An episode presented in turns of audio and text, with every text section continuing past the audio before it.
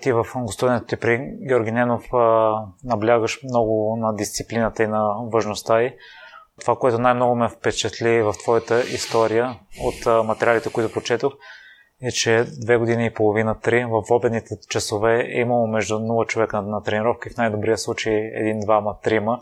Но според мен се изисква нещо повече от дисциплина да продължиш да продължаваш толкова дълго време, за да се стигна до 22 човека по онзи момент, който са посещавали тези тренировки.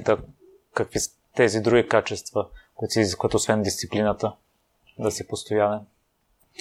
Ми те вече да ти по повече от 22 Нали, не е само...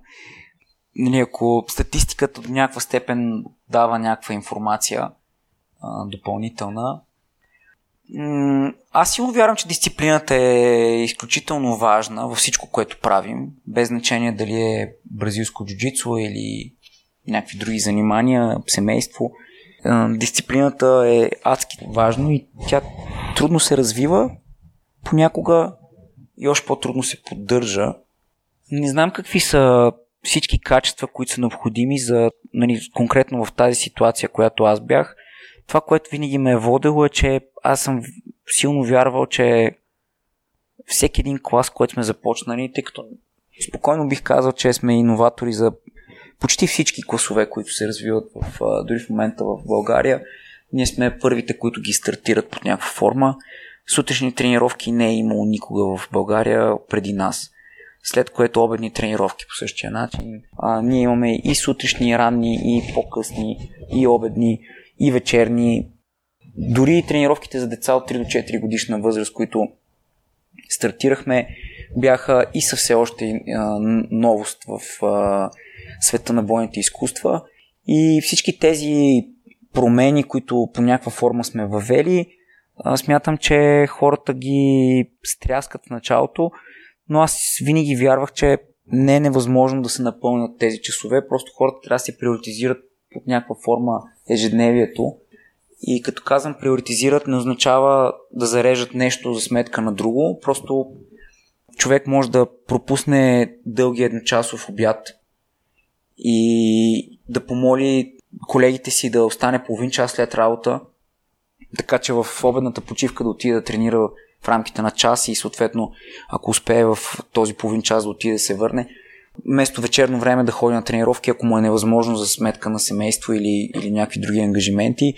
Също времено, рано сутрин е по същия начин. Ние имаме адски много хора, които ходят преди работа, просто защото им е трудно вечерно време заради различни ангажименти или различни график, разписания, които трябва да следват.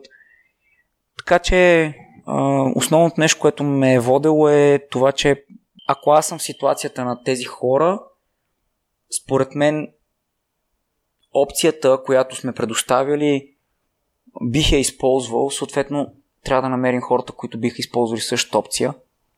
Това беше основната причина, в които а, задържахме обедни тренировки и съответно в момента тренират изключително много хора и даже има хора, които препознават обедни тренировки като по-сериозни от вечерните на моменти.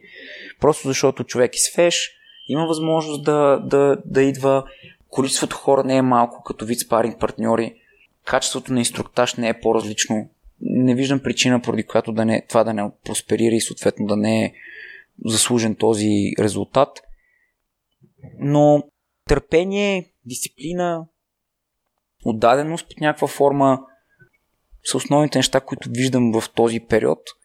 Честно казано, може и някаква форма на инат да е, да е било, защото си спомням колко пъти съм искал да си тръгна от тези тренировки и, и седях и се чудех какво правя тук и защо го правя това. Но в крайна сметка бях сигурен, че един човек да дойде и, и залата не е отключена, няма да може, няма да могат да се проведат. Тези групи няма да се сформират и съответно тренировките няма да се провеждат. Така че просто бях сигурен, че трябва да има постоянство, което в конкретната ситуация беше почти 3 години. Че по-скоро тези качества бих посочил. Имаш ли допълнителни усилия от твоя страна или естествено дойде притокът на хора? Разбира се, това, че, че се обявяват тези тренировки, това, че се комуникира в, дори само в, на територията на клуба, доведе различни хора, които промениха графика си или го вместиха под някаква форма, но ние никога не сме правили екстремно количество реклама, просто защото винаги сме искали процесите, които и тренировките, които стартираме, да не са базирани на това, че просто сега е модерно и всички започват изведнъж и след това залата е празна, а да има някакво надграждане и стъпки, с които това нещо да се случва. Така че усилията са просто работа в насока информиране на хората, някакъв вид реклама и това, че сме били винаги тук. Може би за всичките тези години, близо 5 и половина, не знам дали има повече от 2-3 тренировки, които не са провеждани. Така че със сигурност това постоянство е дало тези резултати.